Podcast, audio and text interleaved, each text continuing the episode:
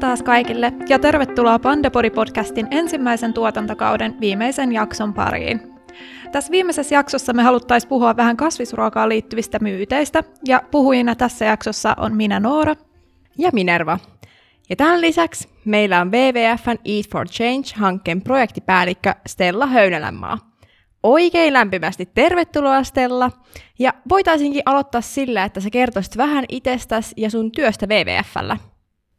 Joo, moi, kiitos kutsusta. Ihanaa, että mä saan olla täällä kauden loppuhuipennuksena. Mä aion ottaa tän nyt, ottaa tän sellaisena kohteliaisuutena. Eli joo, mä oon Stella Höynälänmaa. Mä oon tosiaan WWF Suomella projektipäällikkönä sellaisessa hankkeessa, joka on nimeltään Eat for Change. Se on iso EU-rahoitteinen hanke, ja itse asiassa meitä on siinä kaksi projektipäällikköä. Eli vedetään sitä mun kollegan kanssa yhdessä, mutta mä vastaan mm, mä oon semmoisella tittelillä kuin content lead, eli mä vastaan niin kuin sisältöpuolesta. Mä keskityn näihin niin kuin dataan ja ää, ympäristövaikutuksiin ja raportteihin ja tavallaan siihen sisältöpuoleen ja mitä me sanotaan ja miksi me sanotaan niin. Okei, tosi mielenkiintoista kyllä. Kasvisruoan ympärillä tosiaan pyörii valtavasti erilaisia myyttejä ja väittämiä, ja osa niistä saattaa kuulostaa tosi uskottavilta, kun taas osa vaikuttaa täysin keksityiltä. Ja me haluttaisiin nyt Stella keskustella sun kanssa kahdeksasta ruokaväittämästä, joihin me ollaan törmätty omassa elämässä.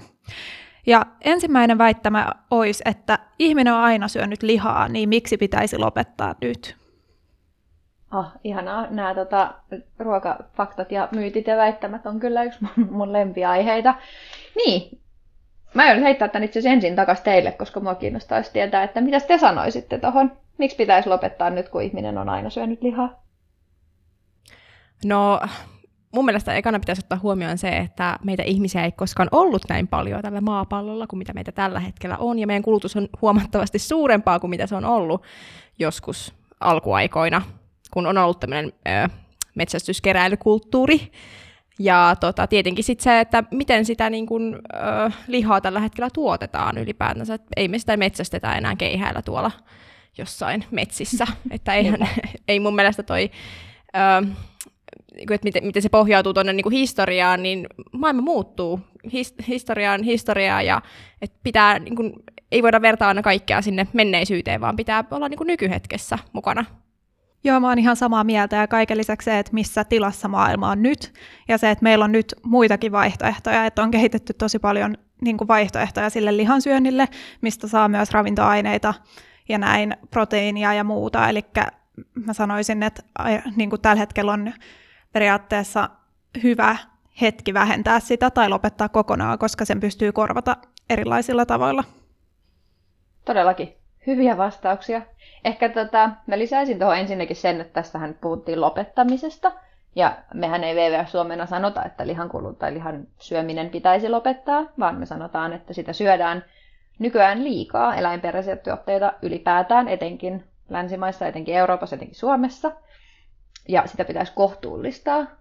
Ja ei pelkästään itse asiassa ympäristön takia, eikä pelkästään muiden ihmisten takia, koska siis nythän näillä kulutusmäärillä niin ei me pystytä tuottamaan ruokaa kaikille tällä maapallolla, koska niin kuin mainitsitte, meitä on nykyään enemmän, jos me jatketaan tätä kulutusta tällaisella tavalla. Mutta sitten näiden syiden lisäksi, niin sitten meidän omakin terveys, tosi moni Suomessa syö lihaa enemmän kuin on itselle terveellistä, niin todellakin pitäisi kohtuullistaa.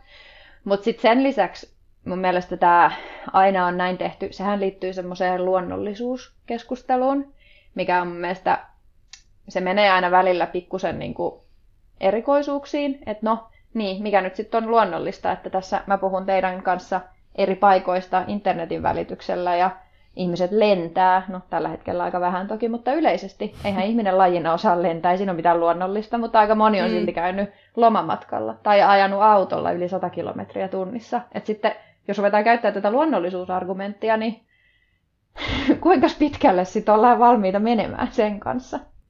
Niinpä.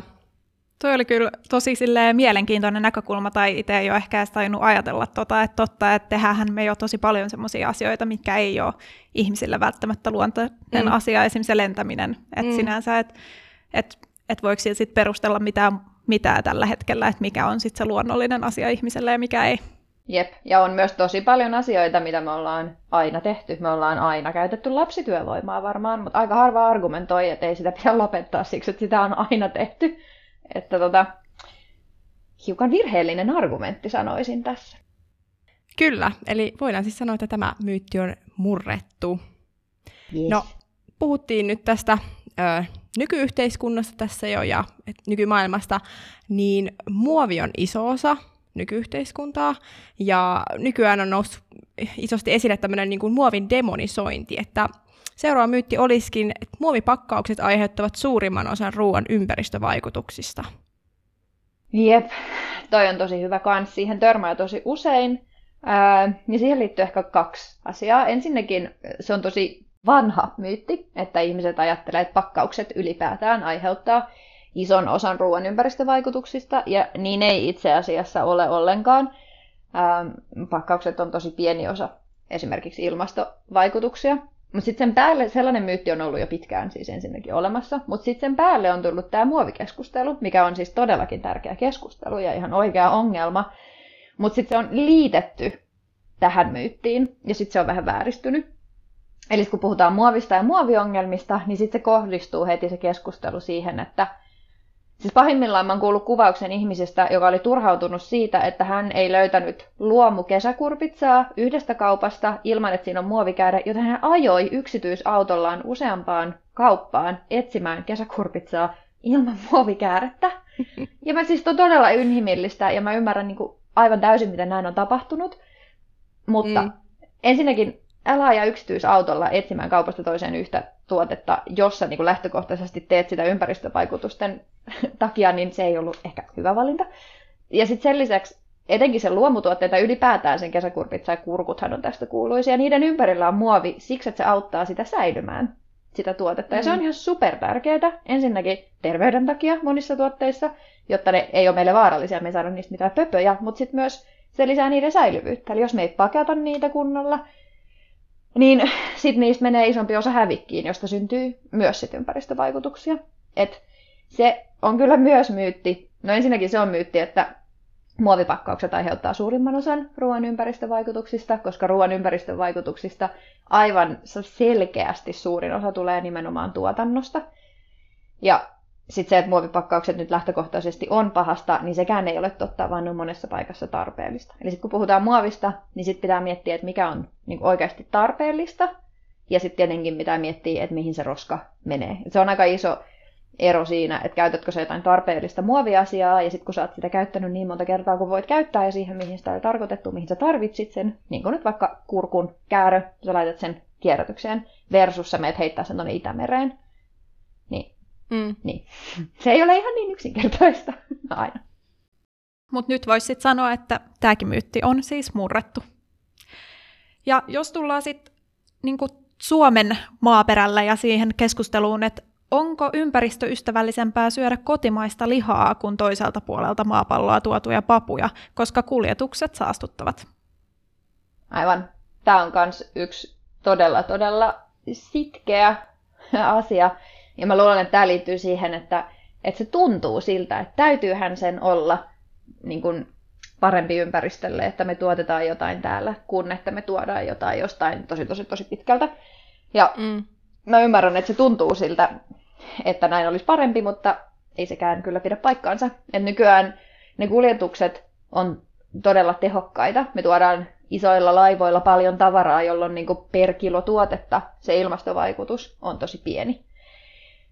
Plus tässä siis olennaista on taas just sit se, että mitä syödään. Eli jos sä syöt sitä tismalleen, samaa, tismalleen samalla tavalla tuotettua, mikä on käytännössä mahdotonta, jos puhutaan nyt sitten vaikka Suomesta ja Argentiinasta tai jotain, niin tietenkin ne tuotantotavat on erilaiset. Täällä on kylmä ja siellä ei ja niin edespäin, mutta jos nyt kuvitellaan, että sulla on kaksi paikkaa, jossa sä tuotat ihan samalla tavalla, ihan samaa tuotetta, niin silloin joo, siinä on muutaman prosentin ero, jossa ostat sitä lähempää tuotettua.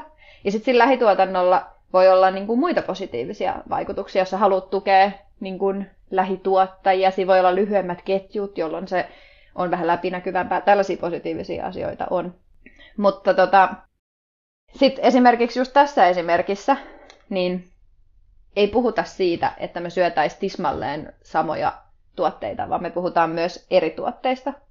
Ja siinä on nyt taas olennaista se, että jos puhutaan lihasta ja pavuista, niin olennaisempaa ylipäätään, kun puhutaan ruoan ympäristövaikutuksista, niin se mitä mä sanoin aikaisemmin, suuri osa niistä ruoan ympäristövaikutuksista tulee siitä tuotannosta. Ja se ei johdu siitä, että se tuotanto kaikkialla on huonoa, vaan siitä, että tarvitaan ihan hirveästi panoksia ja työtä ja maata ja vettä ja vaikka mitä, että ruokaa pystytään tuottamaan. Ja sitä ei pysty niin kuin loputtomiin tehostamaan. Eli se isoin vaikutus tulee aina siitä, kun sitä tuotetaan sitä ruokaa. Ja eläinperäisten tuotteiden ja lihan tuotantoon vaan tarvitaan enemmän resursseja, tarvitaan enemmän vettä, enemmän maata, siitä syntyy enemmän päästöjä kuin kasviperäisten tuotteiden tuotannosta. Ja koska se kuljetus on niin pieni vaikutus esimerkiksi siihen ilmastoon, niin kyllä se itse asiassa on ympäristöystävällisempää syödä jostain muualta tuotuja papuja kuin kotimaista lihaa. Ja tämäkään ei siis tarkoita, että kotimaista lihaa ei koskaan saa syödä ja kaikki kotimainen liha on pahasta, vaan se tarkoittaa vain just taas sitä tasapainoa meidän ruokavalioissa.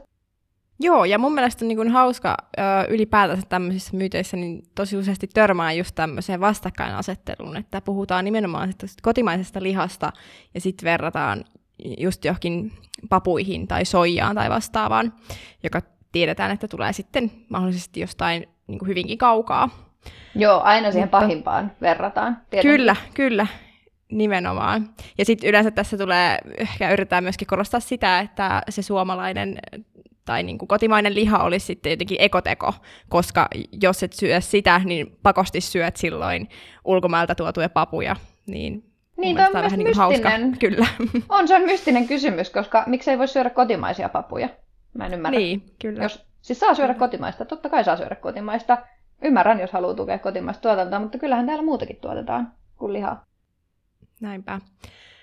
Sitten vielä, nyt kun päästiin tuohon muualta tulevaan ruokaan, eli ei, ei kotimaiseen, niin sitten tietenkin herää myös kysymys tästä, että, että eikö ole kaksinaismoralistista suositella syötäväksi soijaa, joka tulee muualta Suomeen, koska tämä soijan tuotanto on yksi syy, minkä takia ei sitten taas saisi syödä lihaa.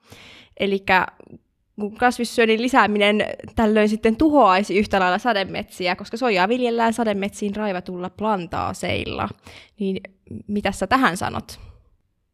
Ah, mistä aloittaa? Tämä on niin mielenkiintoinen. No, aloitetaan ehkä tärkeimmästä, eli siitä, että kasvissyönnin lisääntyminen tuhoaa yhtä lailla sademetsiä. Ihan valtaosa siitä soijan lisääntyneestä käytöstä liittyy nimenomaan niihin eläinperäisiin tuotteisiin. Se on se pääasia, minkä takia soijaa tuotetaan niin paljon, on se, että me tuotetaan koko aika enemmän eläimiä, me tarvitaan niille enemmän rehua, ja soija on tosi hyvä kasvi, ja sen takia sitä tuotetaan niin paljon. Sitä soijaa tuotetaan pääosin nimenomaan niiden eläinten rehuksi. Ja jos me syötäisiin se soija suoraan itse, eikä ensin käytettäisi sitä jonkun eläimen kautta, niin silloinhan sitä ei tarvitsisi niin paljon.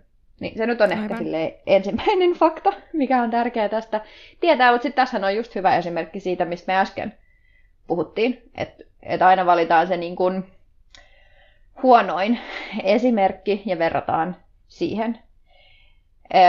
Ja siis sehän ei tietenkään ole, eihän me voida sanoa, että ei kasvisruoalla ikinä ole mitään ympäristövaikutuksia. Totta kai, siis ensinnäkin kaikella tuotannolla on ympäristövaikutuksia, ja myös kasvisten värillä on paljon eroja. Ja totta kai me halutaan torjua metsäkatoa ylipäätään ja pysäyttää se. Ei, se ole yhtään enempää ok, jos se menee se soija, mikä tulee pellolta, joka on raivattu sademetsään, jos se menisi kasvissyöjän lautaselle, niin eihän se ole yhtään enempää ok, tietenkään. Mutta tärkeää on muistaa just se iso kuva ja katsoa, että okei, että mikä se on se ajuri sen ongelman takana. Jos me tiedetään, että metsäkato liittyy soijan tuotantoon, me pitää katsoa, että mihin se toi, soijan tuotannon laajeneminen liittyy ja ratkaista se ongelma. Ja sitten tietenkin myös, että mm, kasvissyöjäthän syö monenlaisia asioita, ei pelkästään soijaa. Sitä tuotetaan myös monilla eri tavoilla. Siihenkin on erilaisia sertifikaatteja, millä voidaan todentaa, että onko se tullut sademetsä-alueelta.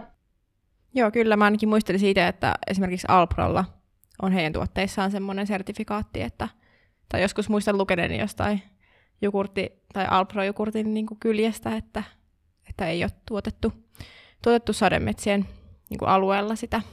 Mm, ja tämä liittyy myös sellaiseen, mitä, no mä en, mä en tiedä, mitä kaikkia myyttejä tässä nyt on käsittelyn alla, mutta siis ää, boikotteihin. Että tosi usein, kun me tiedetään, että johonkin asiaan liittyy joku ongelma, niin sitten me ajatellaan, että meidän pitää boikotoida sitä. Sitä kuulee soijasta ja etenkin palmuöljystä.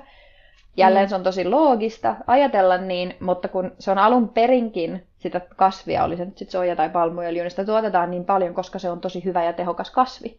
Ja jos me vaan boikotoidaan sitä yhtä kasvia, mutta ei katsota sitä juurisyytä, niin se tarkoittaa sitä, että me vaihdetaan johonkin muuhun kasviin, joka on vähemmän tehokas ja josta näin ollen syntyy vielä isompia ongelmia. Ja sen takia katsi aina katsoa sitä kokonaiskuvaa. Toi on kyllä tosi hyvä muistutus varmaan itse kullekin, että pitää katsoa sitä laajempaa skaalaa just sinne juuritasolle, että mikä se niin kuin ongelman lähde oikeasti on. Mm. Mutta tuohon kyllä, niin kuin, siis tämä on varmaan tämä myytti, mistä me nyt keskustellaan, niin on semmoinen yleisin ainakin, mitä mä oon niin kuin kohdannut kasvissyöjänä, että minkä, minkä ihmiset niin kuin sitten periaatteessa heittää vastaukseksi siihen, että, mm. että kun on kasvissyöjä. Kyllä, ihan sama juttu. Jep. Olen kuullut tämän kyllä itsekin. Sitten me voitaisiin siirtyä seuraavaan, seuraavaan myyttiin. Ää, ja se seuraava myytti on siis tosiaan, että maailmassa ei ole tarpeeksi peltopinta-alaa kasvattaa kaikille kasvisruokaa. Joo, mä oon kuullut tämän usein. Ja tämä hämmentää mua ihan hirvittävästi. Tämä hämmentää muakin ihan hirvittävästi, koska siis jos mä itse ajattelen, öö, niin kuin vaikka lehmää, joka laiduntaa. Ja mä mietin sitä tilaa, niin kuin sitä aluetta, millä niitä lehmiä on. Ja sitten mä mietin ihan vaikka, että jos se lehmä kävelee siinä 10 minuuttia ja millaisen alueen se kävelee sen 10 minuutin aikana, jos se kaikki alue olisikin vaikka porkkanan kasvatukselle, niin kuinka paljon porkkanaa sieltä alueelta saataisiin versus sitten, että se yksi lehmä vie sitä tilaa vain elämiseen ja kasvamiseen niin kuin ruuaksi?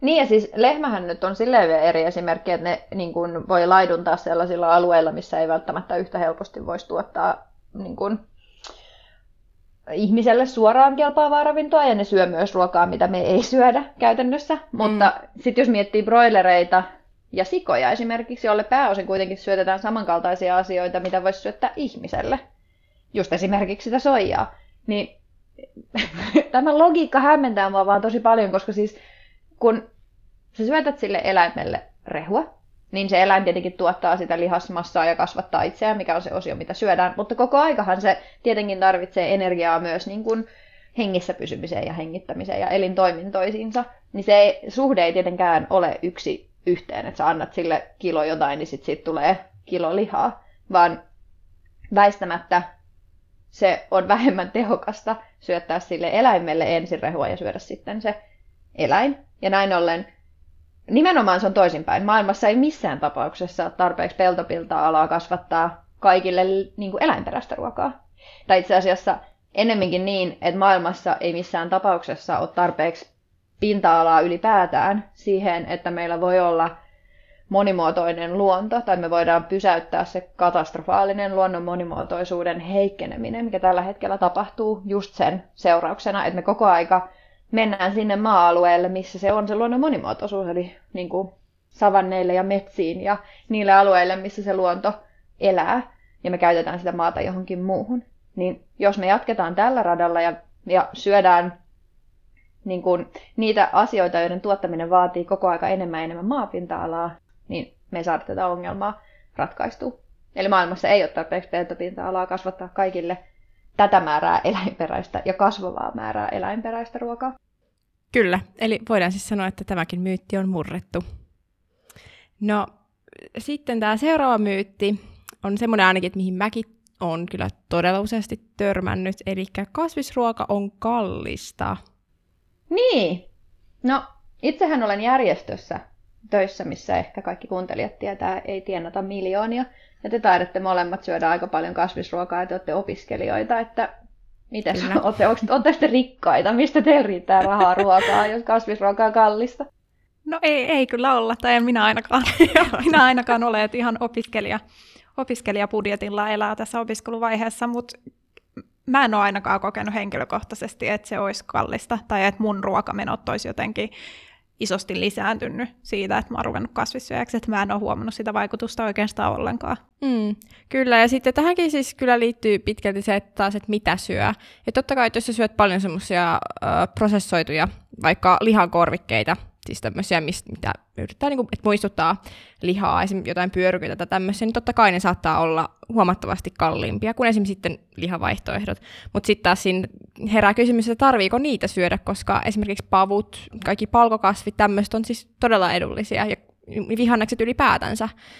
Öö, ja esimerkiksi voi suosia näitä satokausi vihanneksia, kasviksia, niin jos, jos niin kuin vaan vähän, vähän katsoo siellä kaupassa ylipäätänsä, että mitä syö ja vähän niin pohtii sitä omaa, omaa ruokavaliota, niin kyllä mun mielestä ainakin hyvinkin edullisesti pääsee.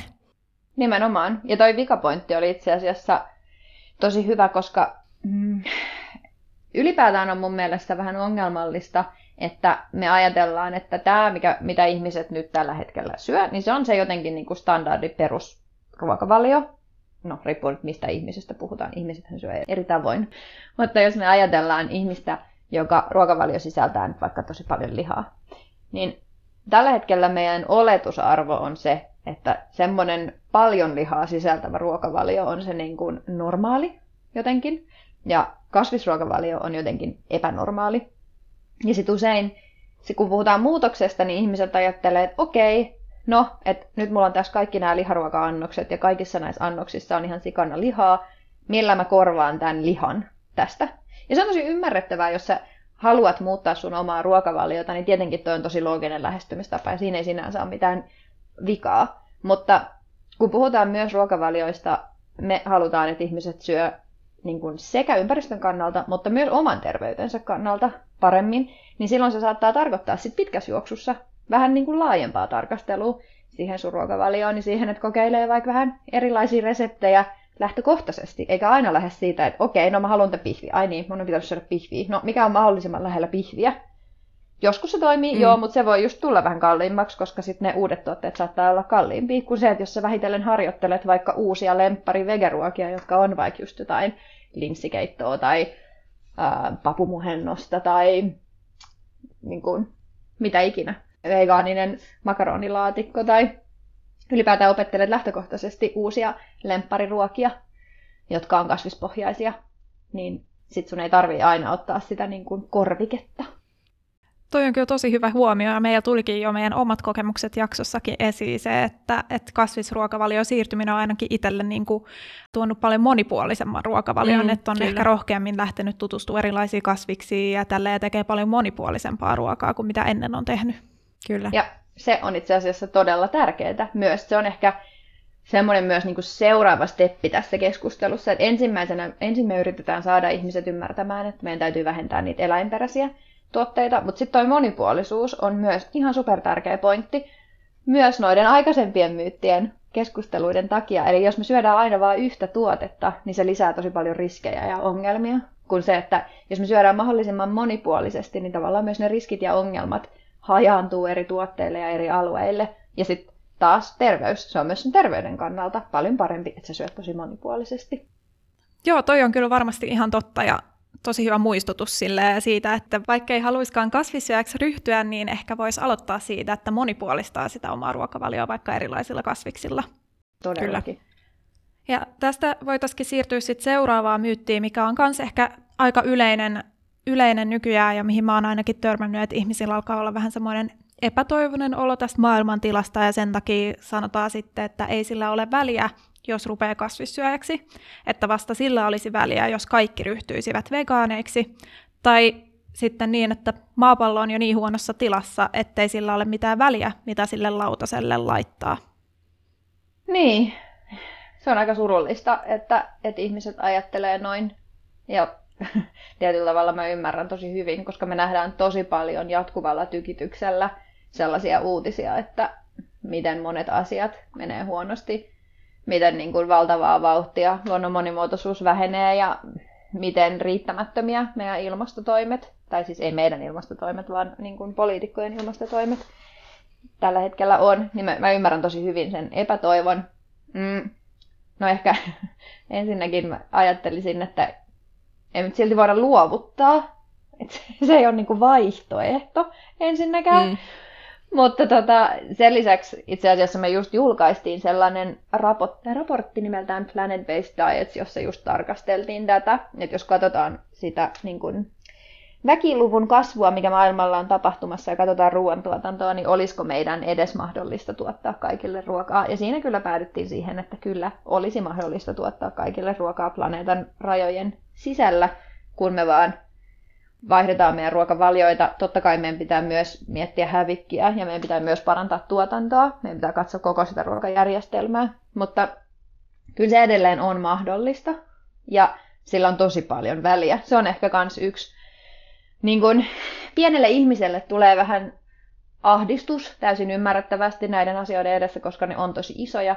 Mä itse asiassa nimenomaan todella rakastan ruokatyön tekemistä sen takia, että se on niin konkreettinen asia, mitä sä todellakin voit itse tehdä ja jolla todellakin on tosi paljon merkitystä. Eli jos sä mietit sun omaa vaikutusta ympäristöön, niin sillä, että sä alat tekemään muutoksia ja sillä, että sä alat nimenomaan vaikka siis vähitellen lisäämään niitä erilaisia kasviksia, niin sä pystyt vaikuttaa tosi paljon niihin sun susta lähteviin ympäristövaikutuksiin ja siihen, miten sä vaikutat muiden ihmisten elämään toisella puolella maailmaa. Ja ainakin mulle sillä on tosi iso merkitys. Ihana kuulla, koska kuitenkin tämä meidän WWF-nuorten aihepiiri perustuu siihen ruokaan ja nimenomaan ää, ruoalla vaikuttamiseen, niin jotenkin ää, inspiroivaa kyllä kuulla, että, että sillä todellakin on, on merkitystä. Ja tota, sitten päästään meidän viimeiseen myyttiin. Eli kun puhuttiin juuri, juurikin tästä maapallon nykytilanteesta, niin jos halutaan pelastaa maailma, niin pitäisi keskittyä kuitenkin tärkein, tärkeimpiin aiheisiin kuin esimerkiksi ruokavalioihin. Et ei pitäisi kinastella ruokavalioista, vaan, vaan keskittyä johonkin tärkeämpään. Niin mitä, mitä mieltä olet tästä? No, yhdestä asiasta mä oon ihan samaa mieltä. Mä oon täysin samaa mieltä, että ei pidä kinastella ruoka-asioista, ei pidä kinastella mistään muistakaan asioista, koska se ei auta yhtään mitään. Muista ylipäätään tosi monet aiheet tällä hetkellä polarisoituu tosi pahasti ähm, sosiaalisessa mediassa ja mediassa muutenkin, että tosi paljon haetaan sellaista vastakkainasettelua, just sellaista kinastelua, mikä ei johda yhtään mihinkään, eikä ole kenellekään hyväksi. Et mieluummin etsitään ne niin kun, asiat, missä ollaan samaa mieltä, niin kuin valtaosa ihmisistä on sitä mieltä, että jos me voidaan syödä silleen, että se on meille itsellemme terveellisempää, ja se on myös herkullista tietenkin, ja sitten se on vielä kaiken lisäksi ympäristölle hyvää ja muille maailman ihmisille hyvää, niin aika harva on siitä itse asiassa eri mieltä. Että sitten sit aina keskitytään just siihen, niin kuin aikaisemminkin puhuttiin, että valitaan aina se huonoin joku yksi tuote ja väitellään niiden tuotteiden välisistä asioista sen, jälkeen, sen sijaan, että me katsottaisiin sitä kokonaiskuvaa ja niitä asioita, mistä me ollaan samaa mieltä. Et joo, se, siitä kyllä samaa mieltä, ei pidä kinastella. En jaksaisi itsekään kinastella, enkä halua sitä tehdä. Ää, mutta sitten toi tärkeimmät asiat. Hmm. No siitä ehkä sille kaksi mahdollisesti ristiriitaisen kuuloista ajatusta, joista ensimmäinen on se, että ruoan kulutus ja tuotanto on ihan selkeästi isoimpia ihmisen vaikutuksia ympäristöön, etenkin luonnon monimuotoisuuteen ja myös ilmastoon. Ja jos ja kun me halutaan lopettaa luonnon monimuotoisuuden heikkeneminen, me halutaan varmistaa, että päästään meidän ilmastotavoitteisiin, me halutaan päästä myös kestävän kehityksen tavoitteisiin, jotka sitten taas liittyy just ihmistenkin hyvinvointiin, niin meidän on pakko tehdä meidän ruokajärjestelmälle jotain, koska me, se ei muuten ole mahdollista päästä näihin kaikkiin tavoitteisiin. Eli se on todellakin tärkeää. Öö, se, mikä saattaa ehkä kuulostaa ristiriitaiselta tähän, on mun seuraava ajatus.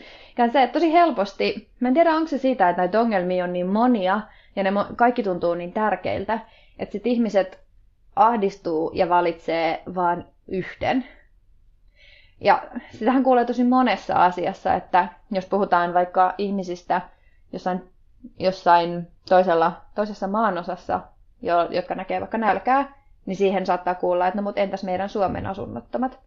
minkä takia me ei voida keskittyä kaikkiin tärkeisiin. Jokainen ihminen ei voi keskittyä kaikkiin tärkeisiin asioihin tietenkään yhtäaikaisesti, mutta kyllähän me niin yhteiskuntana pitää pystyä tarttuu niihin kaikkiin aiheisiin. Ei me voida olla sitä mieltä, että joo, ruoantuotanto olisi tosi tärkeää, tai joo, just vaikka se lapsityövoiman lopettaminen, mistä me puhuttiin, se on tärkeää, mutta me jätetään nyt kaikki noin ja keskitytään tähän asunnottomuuteen. Että totta kai meidän pitää pystyä keskittymään näihin kaikkiin asioihin yhteiskuntana.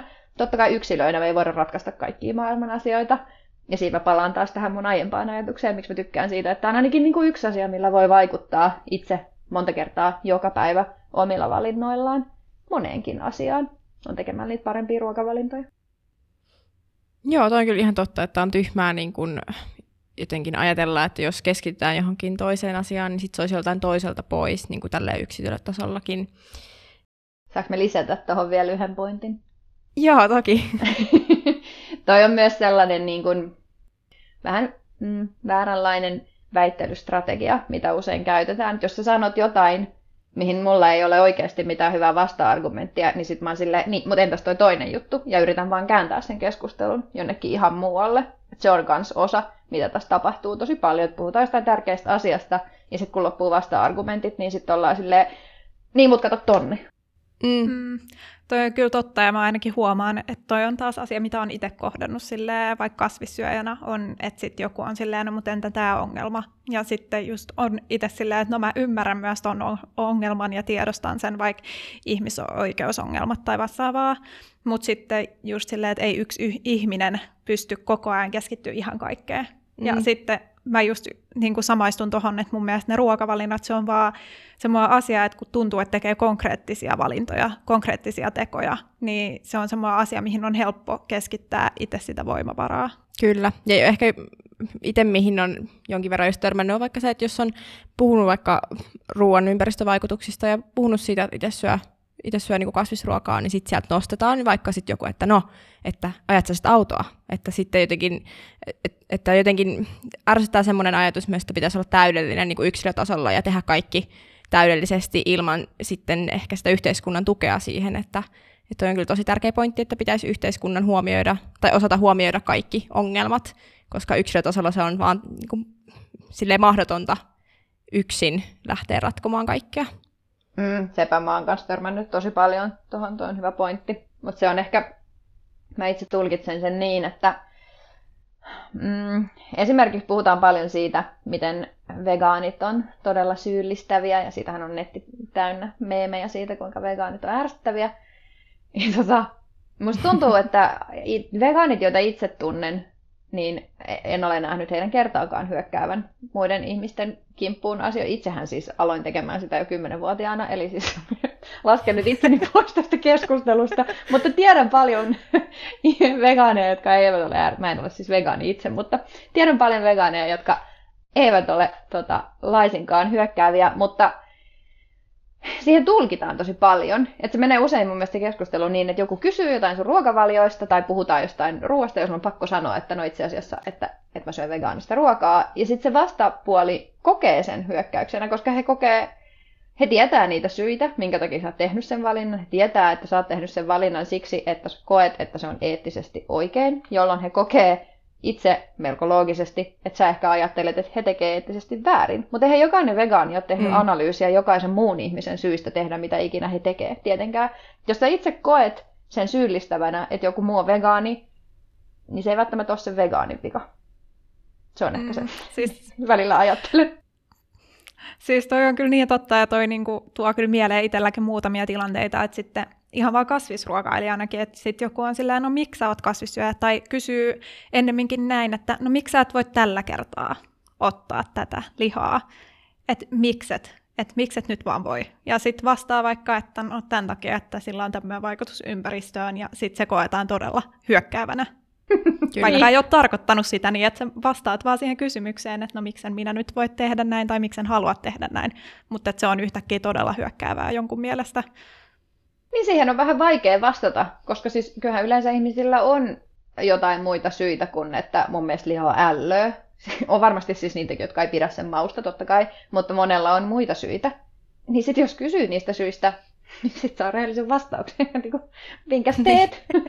niin, Mutta toi on ehkä kysyit. Kans, no nimenomaan. Mutta toi on myös just sitä vastakkainasettelua ja sitä lihanormia, mitä soisi niin kuin purettavan, että et se ei olisi niin silleen lihakeskeistä. Et ihmiset syö, mitä ne syö, ja ei ole niin kuin liharuokaa ja kasvisruokaa ja vegaaniruokaa, vaan on silleen ruokaa.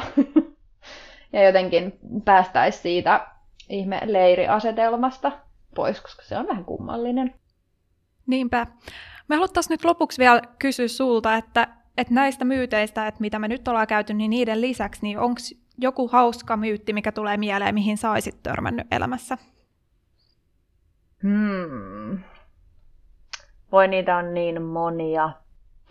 tota, itse asiassa ehkä, ää, tämä on myös aika henkilökohtainen tarina, mutta mm, se liittyy näihin meidän viimeisiin kommentteihin. Se on tavallaan huvittavaa. Mä siis kiinnostuin näistä asioista kymmenvuotiaana, eli aika nuorena. Mm, ja siis silloinhan ei puhuttu ruoan ympäristövaikutuksista, että kiinnostuin vähän eri aspekteista ja sitten myöhemmin olen siirtynyt näihin opiskelemaan ja työskentelemään näiden ympäristöasioiden puolesta. Mutta siis olin todella rasittava kymmenenvuotias, aivan varmasti siis sietämätön seuralainen ruokapöydässä. Muistan muun muassa määkineeni, kun joku on syönyt lammasta. En, en toimi enää niin, en ole ehkä siitä hirveän ylpeä, mutta olen tehnyt niin kymmenvuotiaana. Mutta tota, silloin muistan jostain syystä meidän koulun ää, ravintola, tai siis koulun ruokalassa. Mä muistan, että joku mun luokkalainen, eli toinen 10-vuotias tai 11-vuotias, on silloin sanonut, että mut eihän silloin mitään väliä, mitä sä teet, kun ei kukaan muu välitä tästä asiasta. Että niinku, miksi, miksi sä välität ja mitä hyötyä sä kuvittelet sillä on, että sä välität. Mä en tiedä missä määrin siis haluaisin oikeastaan muistaa, kuka se oli, koska olisi mielenkiintoista puhua hänen kanssaan asiasta nyt. oli sillä nyt jonkun verran merkitystä, että mä ajattelin sitä asiaa silloin, koska nykyään mä teen tätä työkseni. Mutta sitten sen lisäksi ylipäätään toi ajatus, että ei kukaan muu välitä, niin kyllä niin. todellakin välittää. Kyllä. Että kyllähän niin kun ihmiset, ihmiset ylipäätään välittää tosi paljon. Noi, just mistä me puhuttiin, noi konfliktit ja tommoset kinastelut, ne syntyy siitä, kun ihmiset kokee, että niitä vastaan hyökätään. Mutta sitten jos se onnistutaan ilmaisemaan se asia jollain sellaisella tavalla, että heille ei tule sitä reaktiota, niin totta kai ne välittää. Ihmiset välittää ihan valtavasti. Ja sitten jos katsoo vaikka esimerkiksi teitä kaikkia, meidän huikeita nuoria, niin siinähän on ihan valtava määrä ihmisiä, jotka välittää niin paljon, että haluaa tehdä meidän kanssa vapaaehtoistyötä näiden asioiden eteen. Niin ei todellakaan kannata ajatella, että ihmiset ei välitä, koska kyllä ne välittää. Mm, toi on kyllä ihanasti sanottu. Tai siis justiinsa se, että me, meitäkin täällä, niin PVF-nuoret, niin öö, sehän on juurikin se syy, minkä takia me tehdään että koska meitä kiinnostaa ja me välitetään maailmasta ja meidän niin kuin, äh, monimuotoisuudesta ja kaikesta, kaikesta niin kuin, mitä täällä tapahtuu, niin se on kyllä hyvä, hyvä lopetus tälle podcastille. Eli kiitos Stella oikein paljon sun kattavista vastauksista ja tosi ihanaa, että pääsit tulemaan meidän podcastiin vieraaksi. Mun mielestä oli ainakin tosi mielenkiintoista kuulla näin asiantuntevia vastauksia ja musta tuntuu, että me opittiin paljon siitä, että kuinka näistä asioista voi keskustella faktapohjaisesti. Joo, ja musta oli jotenkin ihanaa, että, että kuinka niin kun, ö, asiantuntevasti, mutta niin rennosti näistä pystyi keskustella sun kanssa. Ja mun mielestä oli kyllä ihan, ihan huikea lopetus tälle meidän tuotantokaudellekin. Et kiitos oikein paljon, kun tulit meidän, meidän kanssa tänne jutustelemaan. Kiitos itsellenne. Tämä oli ihan superhauskaa. Nämä jotenkin näistä on aina niin hauska puhua näistä myyteistä ja oli tosi kiva kuulla myös teidän ajatuksia ja näkemyksiä näihin juttuihin. No niin, ja nyt tähän loppuun me voitaisiin itse asiassa kysystellä sulta sellaista, että olisiko sulla joku haaste mielessä meidän kuulijoille liittyen tähän myyttiteemaan? Hmm. No, sellainen haaste, mikä liittyisi tuohon, mistä aikaisemmin puhuttiin tuosta polarisoinnista ja kinastelusta, on ää, käydä keskustelu jonkun ihmisen kanssa, jonka kanssa tiedot olevasi eri mieltä. Mielellään tietenkin ruoka-aiheesta, koska nyt kun kuunnellut tänne, niin saattaisi kuulla paljon kaikkea ehkä uutta ruoka-asioista, mutta oikeastaan mistä tahansa muustakin aiheesta. Keskustelu jonkun ihmisen kanssa, kenen kanssa saat eri mieltä, ja sitten koetat olla kinastelematta ja koetat käydä sen oikeasti hyvän keskustelun, etsiä niitä asioita, mistä olette samaa mieltä. Ai vitsi, toi on kyllä tosi hyvä ja voisin kyllä itse ottaa tuosta kopin ja toteuttaa sen kyllä. Niin voisin muuten itsekin. Kaikki meistä lähtee nyt siis keskustelemaan jonkun kanssa. Kyllä. Kiitos kaikille kuuntelijoille tästä tuotantokaudesta. Tämä oli viimeinen jakso meidän vuoden 2020 tiimiltä ja seuraavan kerran teidän kanssa juttelemaan tulee uusi VV-nuorten tiimi. Vaikkakin mukana on toki vielä muutamia tuttuja. Oikein ilosta vuoden alkua kaikille ja tavataan taas ensi tuotantokaudella.